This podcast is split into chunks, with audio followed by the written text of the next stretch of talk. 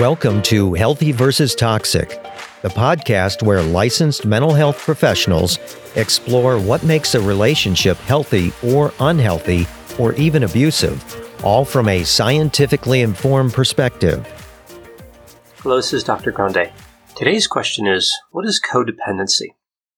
Now, when we talk about the term codependency or codependence, we oftentimes think of the word dependent, and sometimes the term codependency becomes confused with dependency and specifically dependent personality disorder. So before I move to codependence, let's just start with the word dependent. In relationships, it's not unusual for one person to be somewhat dependent on the other. And a lot of times this goes both ways. It's reciprocal.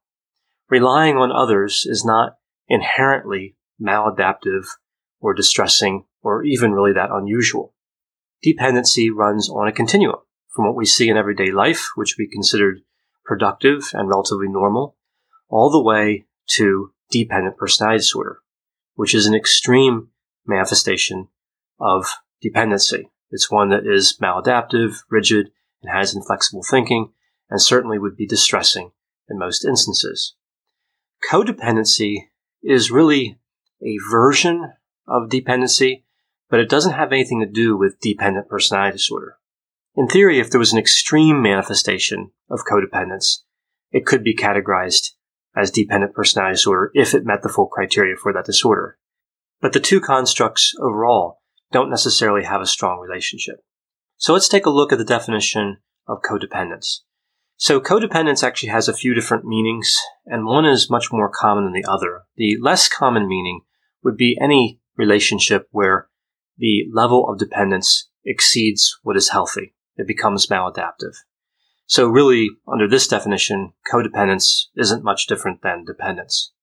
The more common definition for codependence is in a relationship where one person has a substance use disorder or some sort of set of extreme personality traits, like what we might see in a personality disorder, or sometimes other mental disorders.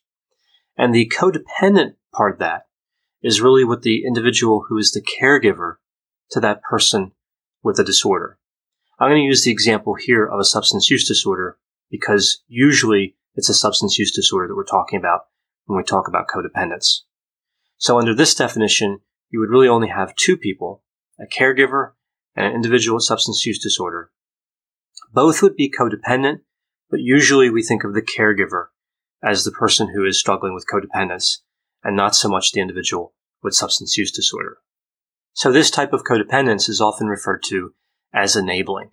Enabling is when an individual who is caring for somebody with substance use disorder does things to protect that individual, to help them to avoid the consequences of using substances.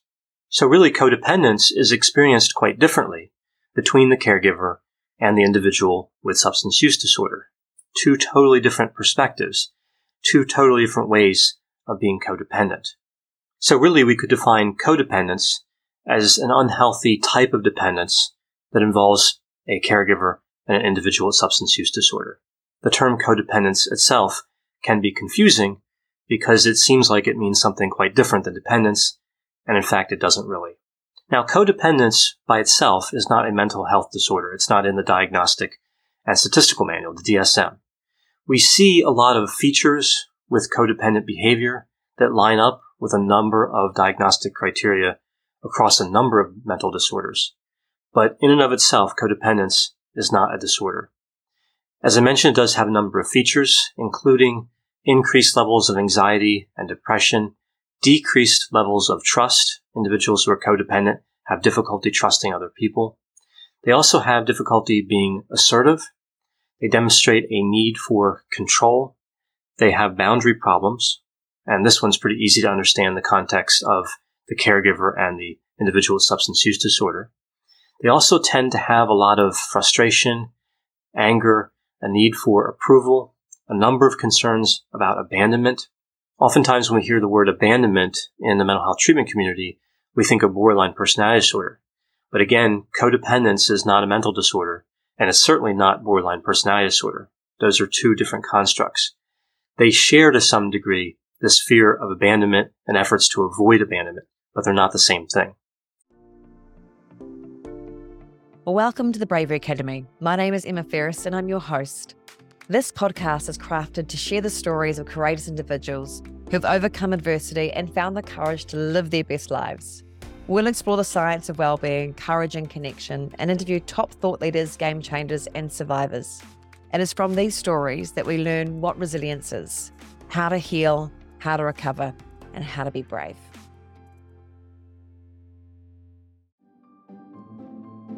Greetings from Evergreen Podcasts. We're rolling out a listener survey and we want to hear from you. The information in the survey will help us gather statistics and in turn make our shows more appealing to advertisers.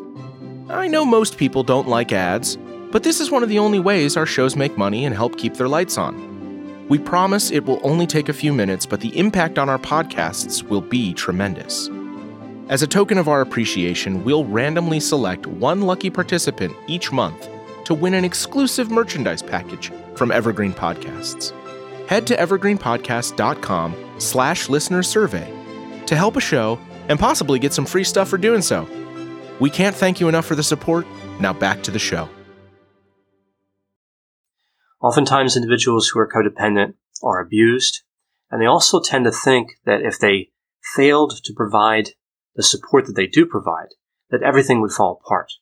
And this leads to a sense of being trapped. There's this feeling that they're trapped in this relationship, that they have to engage in the codependent behavior to avoid disaster. Now, in another way, this leads to another feature we see with codependency, which is it feeds into a sense of identity. It becomes how a person identifies.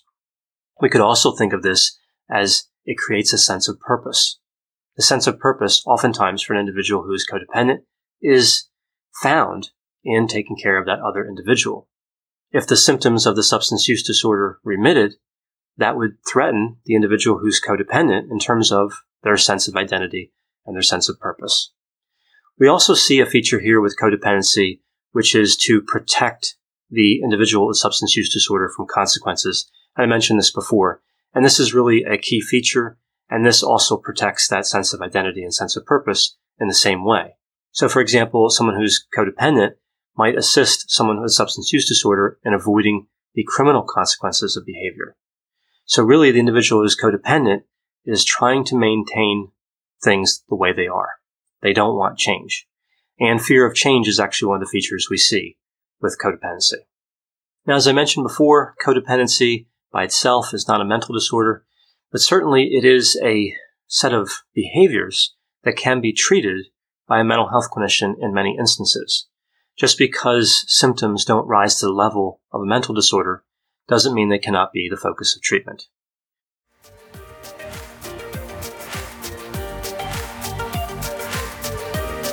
Thanks for listening. This has been a production of Ars Longa Media. The producers for this show are Christopher Breitigan and Madison Linden. The executive producer is Dr. Patrick Beeman. For more content, please visit our website at arslonga.media. To leave feedback or suggestions, send an email to info at arslonga.media. To find more content from Dr. Grande, including a link to his YouTube channel and his other Ars Longa podcasts, visit our website at arslonga.media. This podcast is intended for informational purposes only and should not be construed as medical or mental health advice. Ars longa, vita brevis.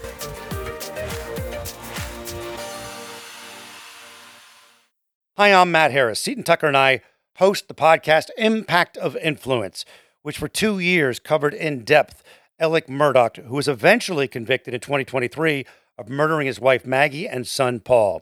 That story continues to evolve, and we will cover that Plus, we will tell you stories of other true crime events that have happened in the South. Please join us on Impact of Influence and give us a follow on the Impact of Influence Facebook page.